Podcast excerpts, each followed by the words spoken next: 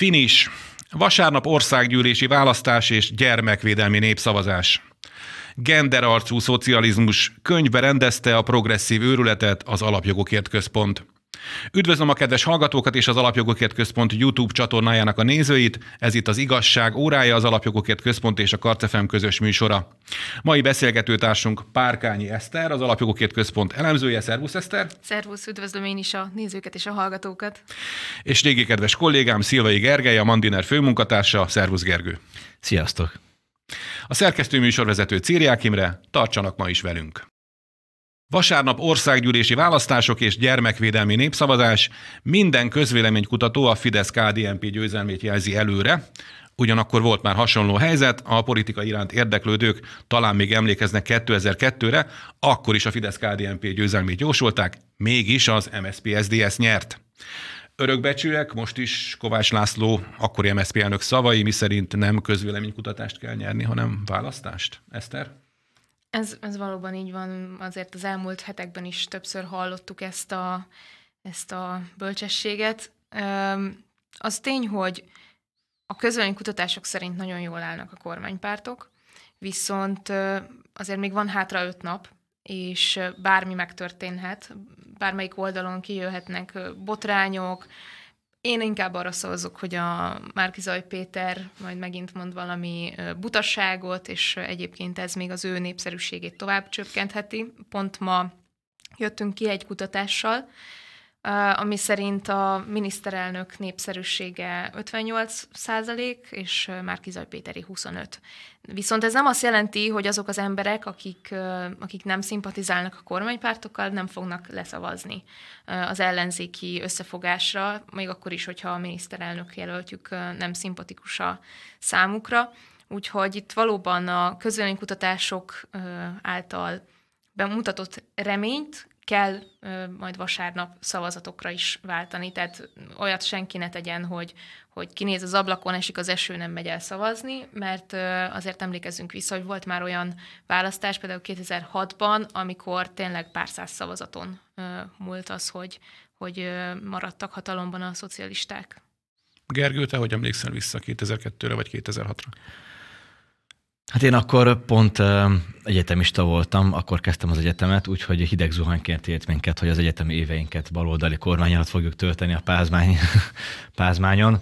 Um, valóban, hát ugye azóta átalakult a választási rendszer, tehát azóta um, a választók felé őszintébbnek kell lenniük a pártoknak, tekintve, hogy nincs második forduló, ahol össze lehet fogni, előre deklarálnia kell mindenkinek, hogy kivel fog kormányozni, mert ha nem köt előtte párszövetséget, akkor akkor uh, utólag nehéz. Most is lehet, elvileg lehet koalíciót kötni utólag, de, de a, a választási logika arra kényszeríti a pártokat, hogy előre deklarálják, hogy kivel szövetkeznének esetleg választások után, vagy már szövetkeznek előtte. Ezzel együtt ugye nagyon kevesen múlott 2002, és és hát ugye nem, nem csak az a kérdés, hogy mik a pártpreferenciái választóknak, hanem az is kérdés, hogy elmennek-e szavazni. Ezt is lehet mérni, hogy mik a, milyen a szavazati hajlandóság, de azért ez egy az egyben akkor derül ki, amikor, amikor szavazunk, hogy mennyien mennek el inkább kirándulni, vagy, vagy ö, egyebek, így aztán nyilván sosem lejátszott meccs az ilyesmi, és hát emlékszünk Donald Trump 2016-os győzelmére Amerikában, aminek én személy szerint nagyon örültem, de az összes közvénykutató nem ezt mérte, vagy hát nem, nem mondhatni, ez volt a domináns.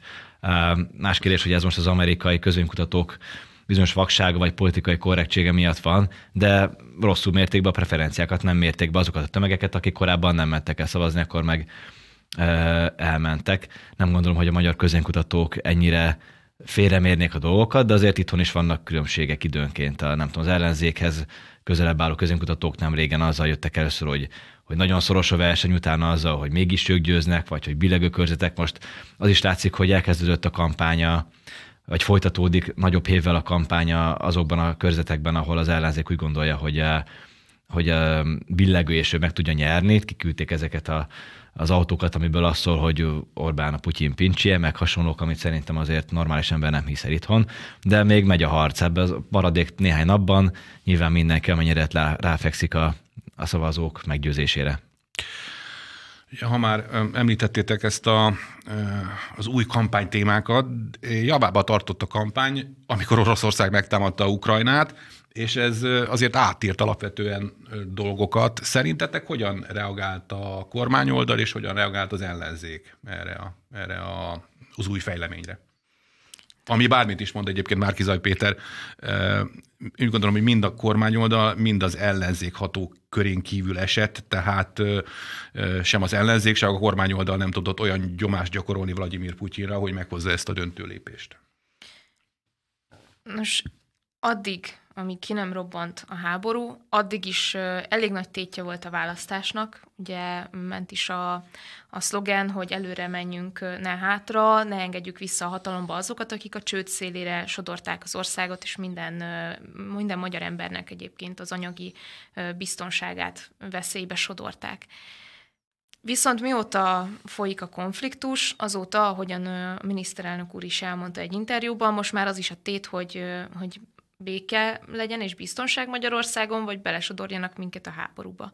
Mert az elmúlt hetekben olyan nyilatkozatokat tettek az ellenzéki politikusok, hogy sajnálják, hogy nem küldünk fegyvereket, hogy kellene küldeni, hogy ugye Márkiszaj Péter is egyébként önmagának ellentmondó nyilatkozatokat, ugye délelőtti interjúban még azt mondja, hogy, hogy azt csinálná, amit a miniszterelnök, este elmondja, hogy ő nem azt csinálná.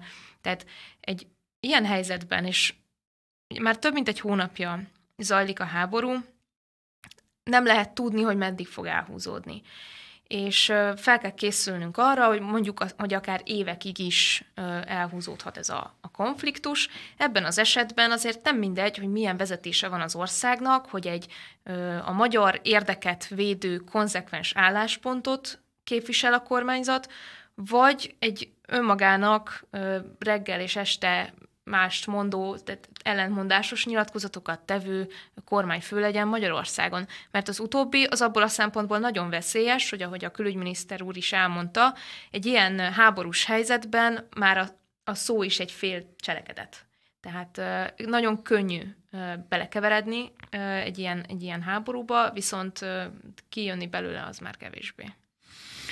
Hát igen, talán Zelenszkinek sem kellett volna mondjuk azt mondania, hogy fölmondja az atomcsend egy, egyezményt, ami Ukrajnára vonatkozik, tehát amivel azt vetített előre, hogy mondjuk esetleg atomfegyverhez akar jutni. Uh, Gergő, te hogy látod, hogy írta át a kampányt a háború? Hát minden elsodort, minden kampány témát gyakorlatilag, főleg az első két hétben, a háború első két hetében azóta a belpolitikai témák azok azért visszakapaszkodtak, de nem uralják úgy a, kampányterepet, mint a, a háború, az egyéb ideológiai kérdéskörök pedig láthatóan háttérbe szorultak.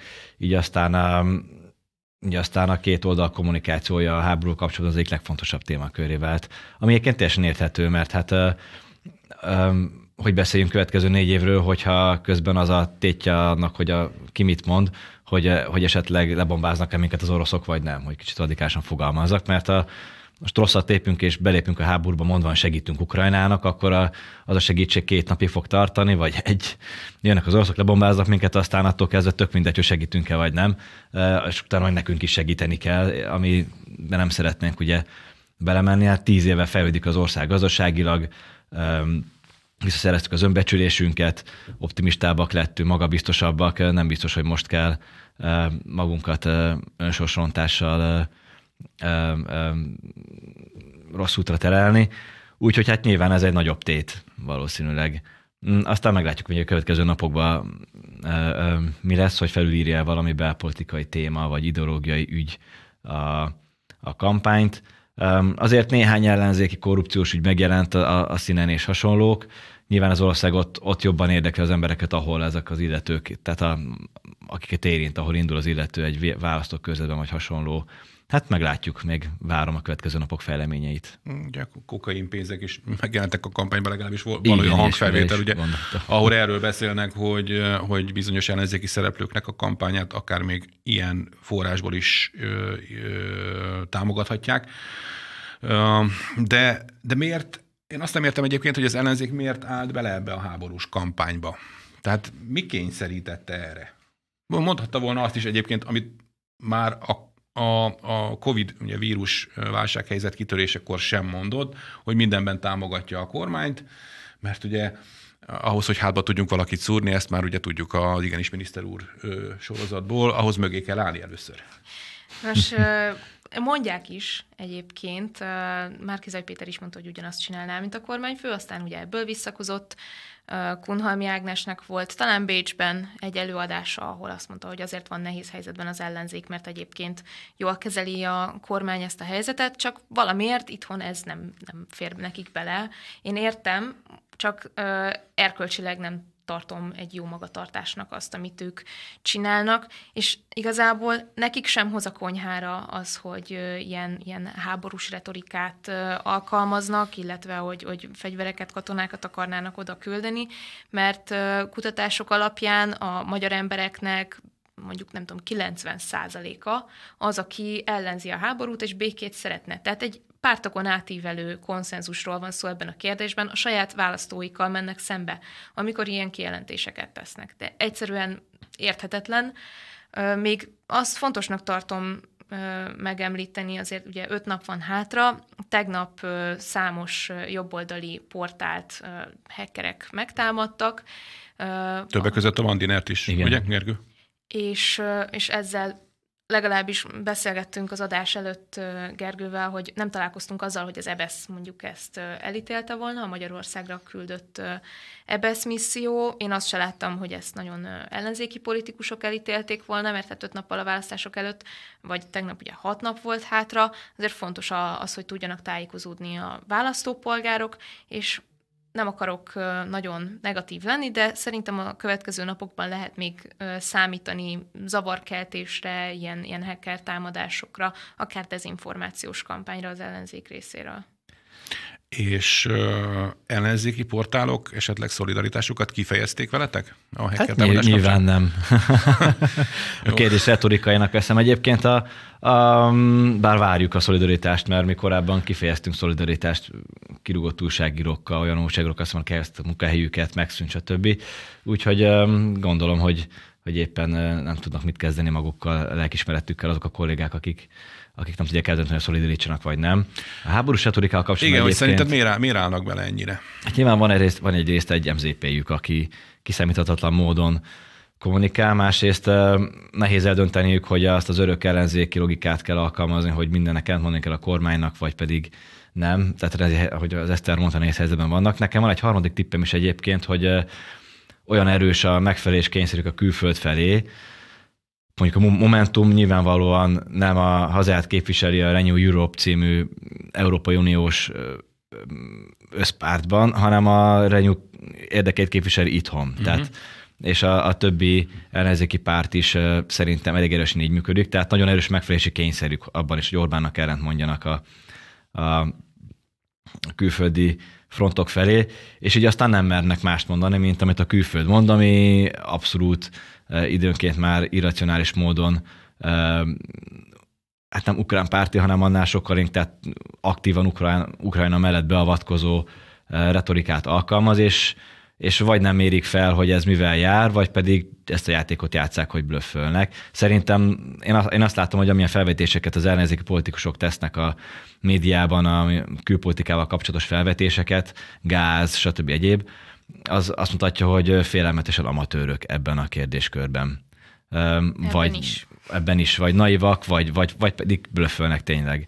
Nem tudom. Szóval szerintem ez a megfelelés kényszer dolgozik bennük a külföld felé, mintha külföldön szeretnének választást nyerni, nem pedig itthon. Már pedig választást nem Brüsszelben kell nyerni, meg egyéb helyeken, hanem a magyar embereknél. De ha, de ha valamiféle megfelelési kényszerből, a külföldnek való megfelelési kényszerből cselekednek, akkor, akkor ez mégiscsak azt jelenti, hogy nem a magyar érdekeket képviselik. Akárhogy nézzük is, nem? De hát ezt meg is mondta már Kizaj Péter, hogy ők Brüsszel leghívebb csatlósai akarnak lenni, és igazából csak folytatnánk azt, amit 2010 ben lett vége, a merjünk kicsik lenni politikáját, a, a mainstreamben fősodorba való beolvadásét, a, a legegyszerűbb, mert akkor nem kell nekik tulajdonképpen azon gondolkodni, amin eddig se gondolkodtak szerintem, hogy milyen víziójuk van Magyarország jövőjéről, milyen stratégiájuk van, mit szeretnének az országgal kezdeni. Nem akarnak az országgal semmit kezdeni, át akarják venni a hatalmat, hogy újra ö, ugye a pénzek közelében legyenek, stb. Nem érdekli őket az, hogy valójában az embereknek ö, javítsanak, javítsanak a, az élethelyzetükön, a családokat támogassák. Hát ö, ugye meg, megmondták, hogy, hogy a 13. havi nyugdíjnak sincs értelme, nincs értelme a rezsicsökkentésnek, tehát valójában ők, ők bele szeretnének kényelmesedni a bársonyszékbe, ennyi. Ezért akarják megnyerni a választást. Ha már a rezsicsökkentésnél tartunk, ha Magyarország támogatná az energiaszankciókat, akkor azt azért szögezzük le, nem az lenne, amiről az ukrán nagykövet beszél, hogy kicsit többet kellene fizetni a gázért vagy az olajért, hanem egyáltalán nem lenne se gáz, se, se olaj, tehát üzemanyag se. Ha. Így van, és hát látjuk, hogy ez mi az vezet nyugaton, hogy a Hollandiában már most még úgy, hogy még csak még nem is döntöttek teljes mértékben arról, hogy, hogy, hogy mi legyen náluk a szankciókkal, de Hollandia még kevésbé függ az orosz gáztól, ott most éppen az egekben van ennek a, ezekben vannak a rezsiárak, tehát az, hogy a, még a háború előtt felmentek a rezsiárak nyugaton, majd utána a háború miatt a, a szankciónak az orosz gáz, és az még féljebb viszi, az hát nem egy, nem egy jó politika, emellett pedig, hát a miniszterelnök is elmondta, ugye itt a, az infrastruktúra az nagyban meghatározza a lehetőségeinket, és az infrastruktúra az, az nem az Orbán kormány találmánya, hanem még a Kádár rendszer idején építettek ugye barátságkörvezetet, meg ilyesmik. Valójában az Orbán kormány egyébként az előző 10-12 évben több mint 10%-kal csökkentette az orosz energiahozóktól a függőséget, kezdve az, hogy visszavásárolta a MOLT. Tehát, és, és próbálkozott jobban ö, csökkenteni, de ez nemzetközi szereplők kellenek, akik LNG portált építenek, ö, nem kereskednek a fejünk fölött nyugatról a Gazprommal annyit, amennyit kereskednek valójában, tehát itt a nemzetközi kooperáció az egy kicsit lassan halad, és hát bejelentette, hogy, hogy ezt folytatnánk a, a diversifikálás, de ez, ez nem egyik napra másikra, ez egy 10-20 éves projekt legalább, az pedig tehát nem a mostani szankciók hatásköre.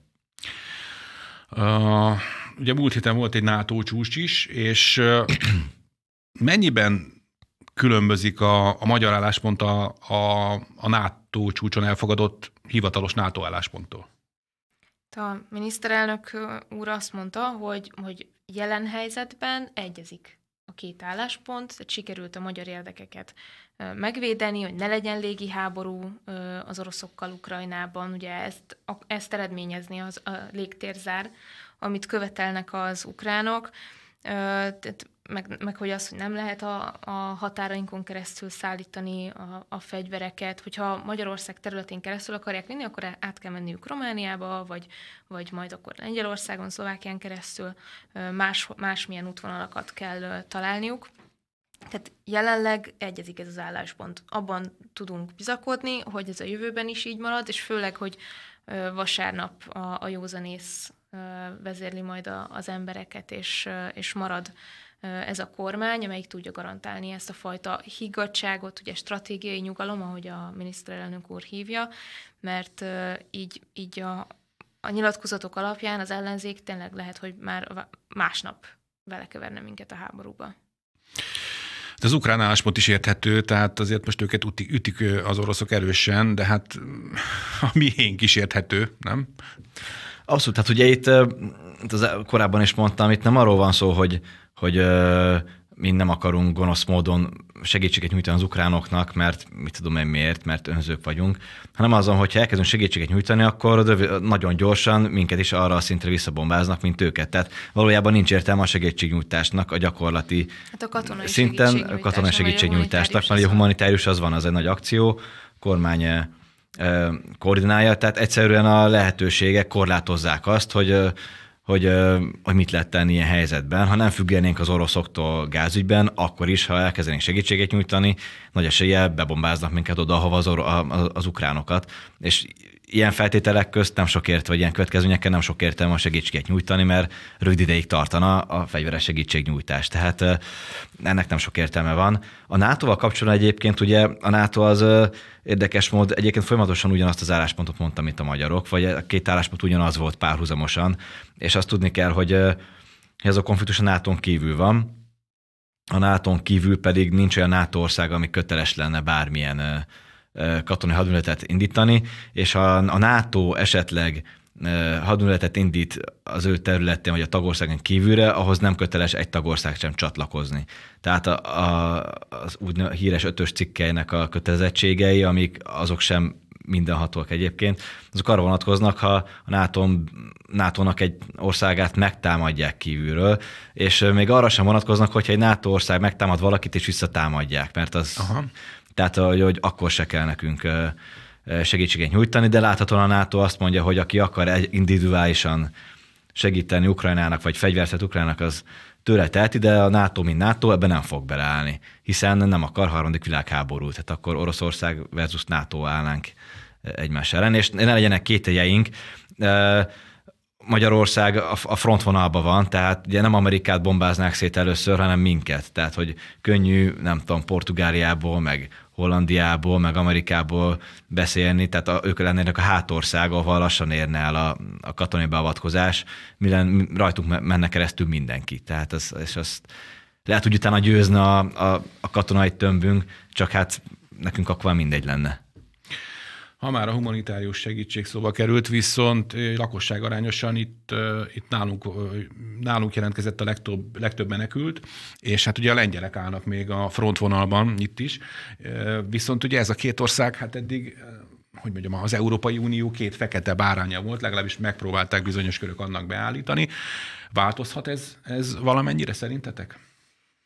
Most mindenki láthatja, hogy mi a különbség a migránsok, gazdasági okokból ideérkező migránsok, és a valóban háború elől menekülők között. Tehát amíg 2015-ben javarészt katonakorú férfiak jöttek egyedül, most, most fiatal családok, anyák, gyerekek érkeznek, gyakran ugye az édesapa vissza is megy harcolni, Szóval azért szemmel látható a különbség. Nem is kell itt a jogi kategóriákat magyarázni, azt hiszem mindenki érzi, hogy más ez a helyzet. Viszont nem gondolom, én ilyen szempontból pessimista vagyok, nem gondolom, hogy ez az Európai Unióban, a Brüsszellel való viszonyunkban olyan hatalmas változásokat érne el. Viszont azt is fontosnak tartom megemlíteni, hogy míg a hazánkon keresztül nagyon sokan áthaladnak, kevesen, viszonylag kevesen adnak be itt, uh, itt ideiglenes tartózkodási kérelmet, vagy menedékkérelmet. Ezt kifogásolták baloldali politikusok egyébként. Megpróbálták azt sugalni, hogy azért nem maradnak, mert hogy itt a, a magyar nép az nem befogadó, vagy hogy nem akarnak itt lenni, mert ez nem egy jó hely. Nem, nem erről van szó. Egyrészt Magyarországon amellett, hogy a kormány is létrehozott olyan, olyan segítségpontokat, ahol egyébként meg is tudnak szállni, vagy akár önkormányzatok elhelyezik az ideérkező menekülteket, magyar családok is befogadtak az érkezők közül. Tehát megmutatta a magyar nép, hogy egyébként egységesen segít az arra rászorulókon, és akár a saját otthonában is fogadja őket. Viszont azt is fontos megállapítanunk, hogy hogy nyelvi nehézségei vannak azoknak, akik nem mondjuk Kárpátaljáról érkeznek ottani magyarokként, vagy olyan ukránként, aki megtanult magyarul. Tehát egyértelmű, hogy vagy olyan helyre mennek, ahol már van családjuk Nyugat-Európában. Egyébként nagyon vagy... soknak van, akinek a családfő igen. már kint dolgozott akár Csehországba, vagy Lengyelországba, igen. és akkor most a, a család végül is kiköltözik hozzá. Igen, és hát azért a, a szláv nyelvű országokban mégiscsak jobban meg tudják magukat értetni. És mivel a legtöbben úgy nyilatkoznak, legalábbis azok közül, amiket én hallottam megszólalásokat a, a menekültek részéről, hogy szeretnének visszatérni, ezért nyilvánvalóan nem akarnak annyira messze menni, vagy olyan hosszú távra berendezkedni. Tehát mondjuk ideiglenesen akár itt is építőiparban ugye már korábban is nagyon sok ukrán dolgozott, tehát mondjuk építőiparban ideiglenesen elhelyezkednek, ami egyébként a magyar gazdaságnak is hasznos, és nekik is, tehát valamit csinálnak, van bevételük, stb. De hogy azért nem olyan hosszú távra rendezkednek be, mint azok a gazdasági migránsok, akik egy jobb élet reményében egyébként a, az embercsempészek által szédítve érkeznek ide, és mennek Nyugat-Európába, hogy ott segélyeken éljenek. Tehát azért hatalmas nagy különbségek vannak a két helyzet között. Aki ezt nem látja, azt én nem tudom megérteni. Gergő, szerinted változhat az, hogy, hogy próbálják, próbálnak ugye Lengyelországból és Magyarországból ilyen fekete bárányokat csinálni? Pessimista vagyok, szerintem nem fog változni. Ugyanakkor nyilván a hülye helyzetben van az Európai Unió, akármennyire megpróbálja ezt el, elleplezni, főleg Lengyelországgal kapcsolatban. Ugye nálunk, ugye Lengyelországgal kapcsolatban egyszerre kell nagyon támogatónak lenni a, a, az ukrán-orosz háború miatt, hiszen ott Lengyelország az éllovas az, az uniós álláspontnak, vagy annak az álláspontnak, ami az unió álláspontja, összunió álláspontja lett végül. Tehát ott nagyon támogatónak kell lenni, egyébként közül meg ugye éppen a eljárások annak a fekete bárány ellen. Velünk szemben könnyebb a helyzetük, mert hogy mi nem vagyunk az uniós álláspont, Oroszországgal szemben álláspont éllovasai, ezért még ránk még azt is mondhatják, hogy még ebben is fekete bárányok vagyunk. És uh, szerintem arra figyelni kell, hogy egy, egyrészt a két ország nem lesz, nem fog megszűnni a fekete bárány státuszunk, maximum, hogyha ha a Fidesz nyeri választást, akkor utána kénytelenek lesznek ideadni a pénzt, vagy más módot csináltokokat találni, de nehéz helyzetbe kerül az EU, nyilvánvalóan a pénzeket ma a választások miatt tartják vissza, mert várják, hogy mi lesz a választás eredménye.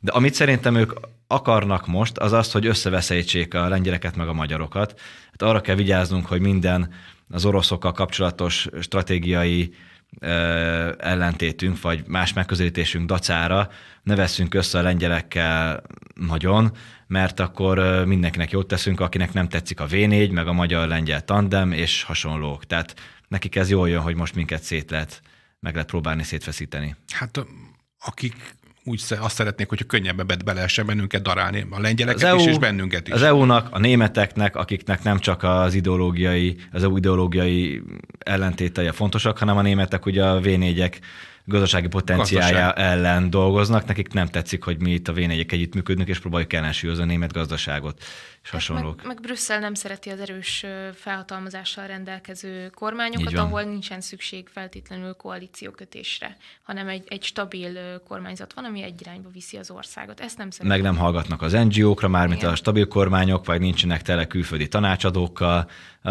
Brüsszel azt szereti, ezek így vannak, és Hát igen, milyen, milyen jól tudják kezelni ezek a, a világméretű válságokat, mint például most a német kormány az ukrán válságot. Ugye ez a sok, sok, sokfejű és háromfejű koalíció. Hippikéjekkel váltak, igen. meg mintha nem tudnák, hogy mit csinálnának most. Akarnak-e gázt a katariaktól, de azok nem szállítanak, stb. stb. stb. Be drágább. Drágább, jóval drágább. Na mindegy, ez az ő, ő problémájuk. A mi problémánk az idő, és elmegyünk egy rövid szünetre, műsorunk hamarosan folytatódik. Ez itt az igazság órája, az Alapjogokért Központ és a Karcefem közös műsora, Párkányi Eszterrel, az Alapjogokért Központ elemzőjével és Szilvai Gergelyen, a Mandiner főmunkatársával. Én Círiák Imre vagyok. Nem csak országgyűlési választás, hanem gyermekvédelmi népszavazás is lesz vasárnap, erről se feledkezzünk el. Hát meg egyébként is miért lenne baj, hogyha a női ruhába öltözött férfiak tartanának szexuális felvilágosítást az óvodákban, iskolákban? Eszter? Hát elképzeltem így, így magam előtt, hogy mondjuk én mit szóltam volna óvodásként, szerintem sírva szaladtam volna ki a csoportból, ha, ha ilyet meglátok.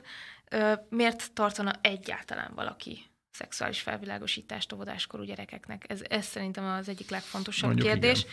mert azok, akik ellenzik a gyermekvédelmi népszavazást, vagy érvénytelen szavazásra buzdítanak, azok szerint akkor rendben van, hogy, hogy akár három-négy-öt évesek találkoznak a szexualitással, amikor még azt kell megtanulniuk, hogy milyen színek vannak, számok, betűk, és a többi állatok mit mondanak. Tehát, hogy körülbelül ugye nyilván azért, ahogy haladnak előre a korban, azért ennél bonyolultabb dolgokkal is találkoznak már óvodában is, de, de nem, nem, a, nem a szexualitással. Ehhez a gyerekeknek semmi köze. Tehát hagyni kell, hogy minél tovább ártatlanok maradjanak, ne szembesüljenek olyan dolgokkal, amik a, a lelki fejlődésüket befolyásolhatnák, mert mi úgy látjuk, hogy kezd beérni az a folyamat, ami szerintem a 2010 5-ös, 16-os évben erősödött fel, hogy egyre több olyan akár gyermekeknek szóló mese és sorozat van, amiben már az LMBT kisebbségnek valamilyen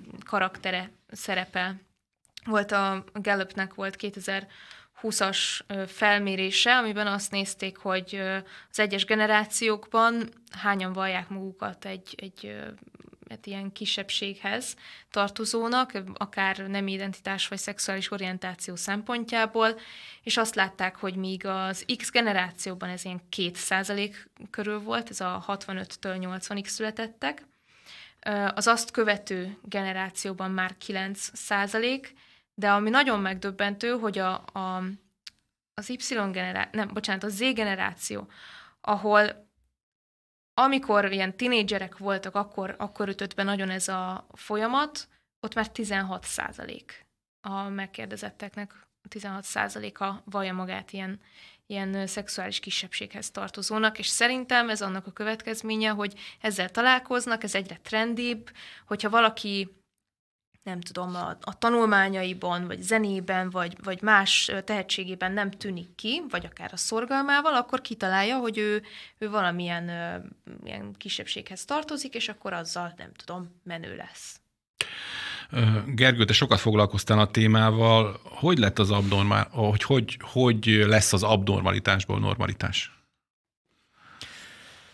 Hát igen, ez jó kérdés. Ugye szerintem a szexuális felosztás az valahol 13-14 éves kortól adekvát. A, tudom, ha visszaemlékszem a saját korosztályomra, vagy ilyesmi. Nyilván, hát hogyha... Akkor van, igen, biológia órán, de... Igen, de, igen. De, Hamarabb nem. biológiai szempontból. Igen, igen. Tehát, hogy, hogy azelőtt nem érdekli ez a gyerekeket. Nem, tényleg nem, hát igen.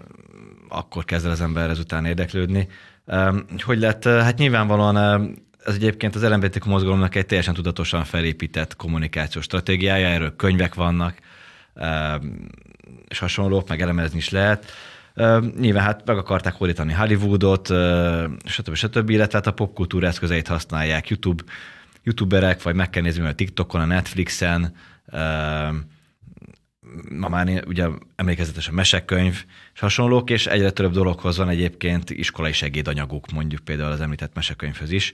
tehát a popkultúra eszközeit hódítják meg, és teljesen egyértelmű például a nyugati példákon, hogy a, a popkultúra, az YouTube, Netflix, TikTok, stb., amin az influencerek befolyásolják ez irányban a, a fiatalokat. Például a, a kamaszlányok egy jó része azért gondolja magát fiúnak ma Amerikában, mert az ilyen influencereknek hisznek, akik bemesék nekik, hogyha ők nem ilyen sztereotipikus nők kamaszként, amikor mindenkinek mindenféle baja van saját magával, akkor ők biztos fiúk és más magyarázat nem elérhető a számukra úgy valójában. A szüleiktől igen, de, de bakorban az ember nem a szüleinek hisz, hanem a, osztálytársaknak, meg a, a dolgoknak, ami menőnek számít. Hát sőt, próbálják is kizárni tudatosan a szülőket ebből, tehát az iskolának nem kell értesíteni az a másik, a igen, azt a szülőket. Például, például tudni kell, vagy érdemes tudni szerintem, hogy Floridában a magyar gyermekvédelmi törvényhez nagyon hasonló törvényt fogadtak éppen el.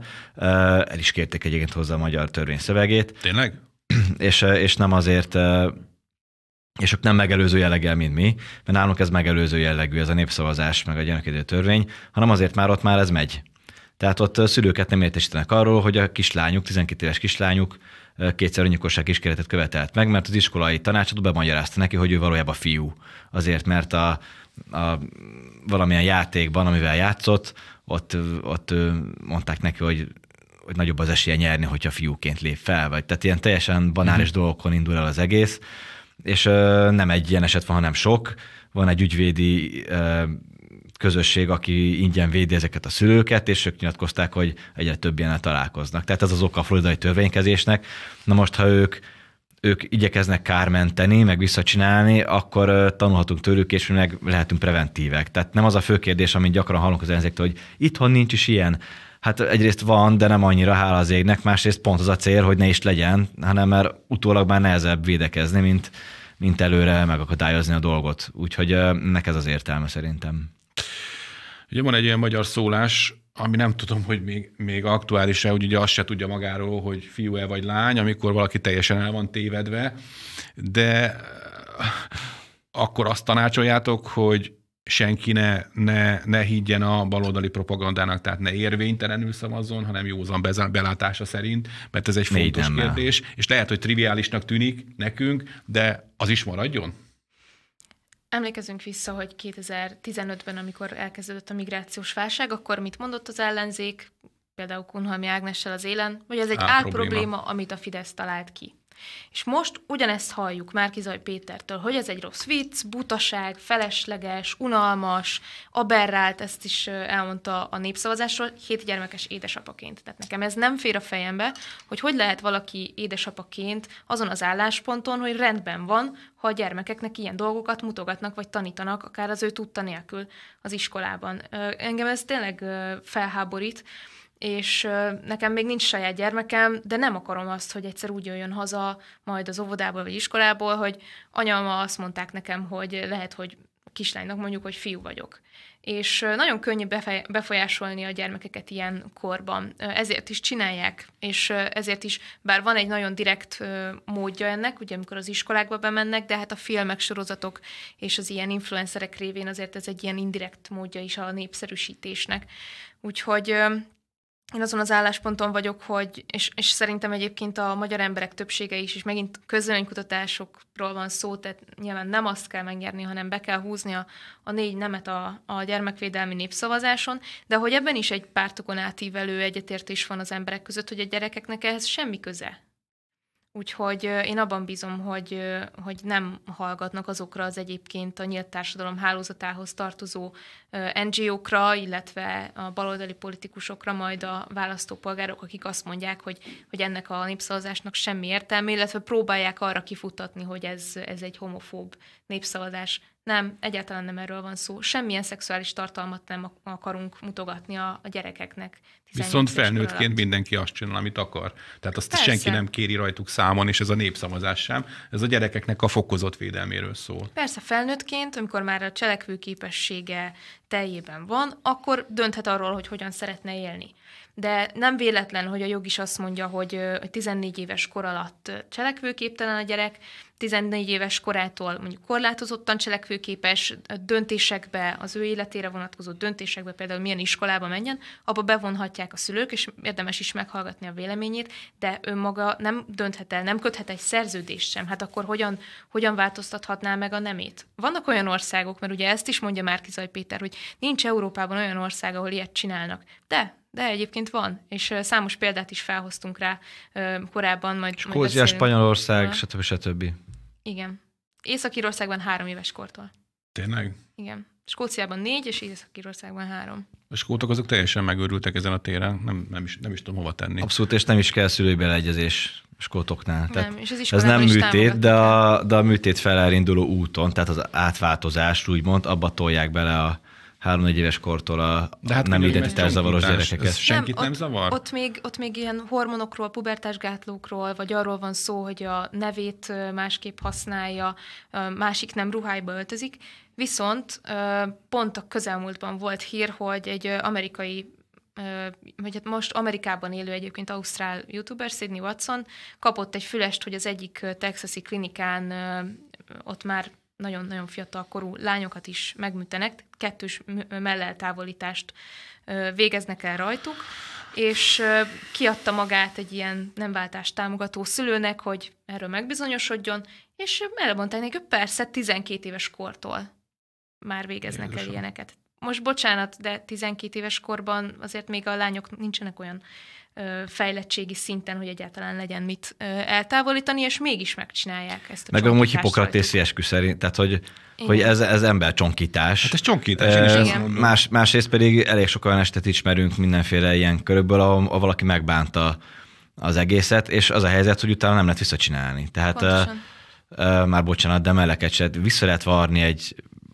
formájú valamit, de hogy az nem fog úgy működni. Tehát, hogy, hogy ez nem, nem úgy működik, hogy emberi jogon van oda is, meg vissza is. Van emberi jogot, csak nem lehet megcsinálni visszafelé. Igen, hát Tehát, öm, arról nem is beszélve, hormonterápia se lehet visszafele hormonok működni. milyen, milyen hatással vannak. Nagyon sok olyan videót láttam, és egyébként szomorú, hogy ö, egy lányból fiú lett, és ak- amikor, ö, amikor ugye ezt detransitioningnek hívják, nem tudom, hogy mi a helyes szó rá magyarul, tehát visszafordítani ezt a nem változtatást, hát nem, nem tudják teljesen, tehát képzétek el, hogy ott van, lánynak alaknak ki, tűnik. de, de van olyan, hogy lánynak néz ki, egy szép lánynak, és férfi hangja van. Mert hogy, hogy Ádám csutkája lett, lemélyült a hangja, és azt mondta, hogy hát ezen esetleg egy, egy hangtechnika, vagy egy beszédtanár tud valamennyit segíteni, hogy ő megemelje a hangját, de, de férfi hangja van, tehát ezzel nem tudnak változtatni később. Hmm, ez már, hogy mondjam, ez nekem Elsátálni. már... Ez, igen, ez meg emberiség ellenes bűncselekmény, tehát büntetnek tűnik ez az egész már. A hasonló témával folytatjuk, progresszív híreink következnek. A jövő héten jelenik meg az Alapjogokért Központ gondozásában a Bolondjukból a Polkorrekt őrület szemléje című könyv. Ebben azok a hírek szerepelnek, amelyekből mi is válogattunk. Miért döntöttetek a könyvkiadás mellett közben? Megmutatom azért a kamerának magát a könyvet is. Így néz ki. Eszter, miért döntöttetek a, a könyvkiadás mellett? Hát az előzőekben beszéltünk arról, hogy, hogy azért nyugaton milyen folyamatok zajlanak, például a, a, a nemváltás, a gyermekek befolyásolása terén, és nem csak ezzel foglalkozunk, hanem más politikailag korrekt hírekkel is, amik első hallásra úgy tűnhetnek, mintha ezeket mi találnánk ki, de biztosítom a hallgatókat és a nézőket arról, hogy nem. Ezek mind a nyugati sajtóban megjelent cikkek, és uh, ahogy, uh, ahogy ezeket összegyűjtöttük, egyébként a könyvben jelezve is van, hogy, hogy ki írta, hol jelent meg, tehát forrás megjelölést használunk pont amiatt, hogy bizonyítsuk, hogy nem a mi fantáziánk szüleményei, hanem nyugaton ez a rögvalóság és ezt akarjuk, hogy, hogy ne, hát ezt mindig, azt akarjuk, hogy ez ne jöjjön A műsorban mindig átküldtétek a linket is, és, és ha az ember rákattintott, akkor tényleg felugrott az az oldal, tehát ezek léteznek, létező Igen. hírek. Igen, és ez ugye 2018 össze óta gyűjtjük heti szinten ezeket a politikailag korrekt híreket, Biztosíthatok róla mindenkit, hogy, hogy nem egy egyszerű dolog ezeket végigolvasni, mert tényleg nagyon-nagyon súlyosak is vannak közöttük. Amit az előbb említettem, a 12 évesek mellettávolítása, az is például az egyik ilyen heti szemlénkben jött le a közelmúltban. Úgyhogy ezt elkezdtük csinálni, és azt láttuk, hogy egy visszajelzések alapján, hogy érdeklődésre tart számot, és az emberek szívesen olvassák, már csak ugye az elrettentés miatt is, hogy, hogy lássák, hogy, hogy ott mi folyik, és hogy ez hozzánk ne gyűrűzzön be. Aztán elkezdtünk a Mandinerrel együttműködésben, ott, ott a PC magazin, a Bolondjukból magazin jelenik meg havonta egyszer az előfizetőknek mellékletként, és egy pár hónappal ezelőtt videós formában is elkezdtük csinálni a bolondjukból híradót, azért, hogy minél szélesebb közönséghez el tudjunk jutni, illetve videóban ugye meg is tudjuk mutatni azt, hogy esetleg milyen képek jelentek meg, hogy néznek ki azok a progresszív aktivisták, akik a gyermekeket befolyásolni akarják, és ezeket a a korábban kigyűjtött cikkeket rendszereztük egy könyvben, különböző fejezetek vannak, a zöld dzsihadizmus, a, a feminizmus, radikális feminizmusról, vagy akár a gyermekagymosás nevezető, amiből azért emlegettünk már itt egy jó pár hírt. Kiderül ebből a kötetből, meg a, a Mandi nem emlékletéből, hogy milyen világot szeretne az új baloldal. Azért kérdezem ezt, mert ugye volt annak idején egy kifejezés, hogy emberarcú szocializmus, amikor megpróbálták a kommunizmust átfazonírozni és elfogadhatóvá tenni. Hát ezért használtam most ezt a kifejezést, hogy genderarcú szocializmustról tudunk meg dolgokat, hogy milyen, hogyan hát is igen, egy ilyen genderarcú kommunizmus 2.1. Emberarcúnak mondjuk nem mondanám, az genderarcú, arcú, de... De szerintem az elég jó körvonalazza. Az se volt emberarcú. Sőt. Igen, igen, igen. Szerintem elég jó körvonalazza a, a kötet azt, hogy hogy mi várna ránk, vagy mik a, a belső titkos álmaik a progresszíveknek. Ilyen ügyben nyilván van benne sok abszurditás, stb. stb. De hát ezek nem fiába történnek meg. Tehát egy, egy normális a világban ezek egyszerűen nem történnek meg, ezek a dolgok. Úgyhogy ez azt mutatja, hogy ha nincs népszavazás, meg gyermekvédelmi törvény, akkor mi történik? Szerintem.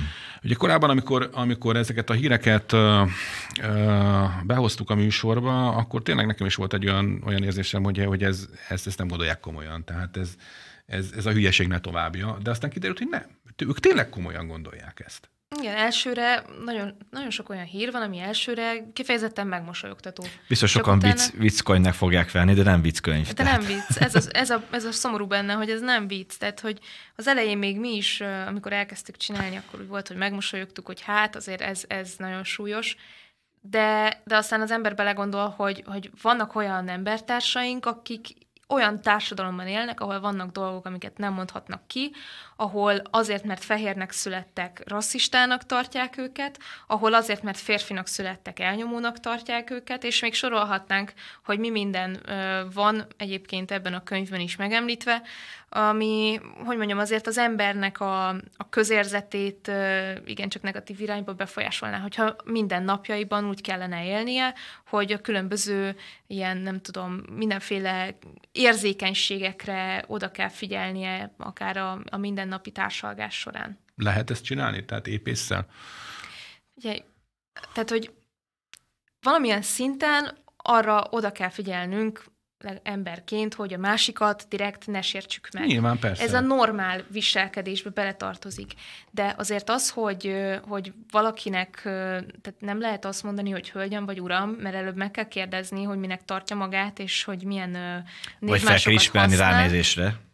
Hát igen, mert különben meg, a, megsértődik. Hogy genderfluid esetleg. Na de ezt te hogy, hogy tudod rá, már ránézésre se tudod megállapítani, mert igen. pont arról beszélgetünk itt az adás erről, hogy ilyen, egy ilyen 50-es kopaszodó, nagyhasú úriember nyugodtan tarthatja magát 17 éves ázsiai nőnek. Igen, meg transzkorúság, meg transzfaiság, minden egyéb, tehát csak ez ugye, tehát hogy ez sok párhuzam van a, a, a dolognak. Nyilvánvalóan, mit tudom én, egy, egy egyetemi professzor sem a, a tudományága terminus technikusaiban beszél otthon, tehát a, a, a, ezeket a szavakat, amiket ez a mozgalom használ, ha valaki ezt elsatítja és hétköznap ezzel beszél, akkor ez nagyon mesterséges valami. Tehát ez abszolút ellentmond minden természetes, spontán beszélgetésnek, úgyhogy az, az egy ilyen, hát mint a kommunizmusban a, a, a, az új beszél. Tehát szerintem... Ja, hát igen, mondjuk tényleg a MSZNP KB, vagy határozatai, aminek se füle, se farka. Tehát, hogyha valaki az alapján próbálja megérteni a létező szocializmust, akkor az nagyon félre fog. De tehát am, am, amikor a nemet nem az van, hogy ránézek és megadtam, hogy a gyerekem nem a mi, hanem ugye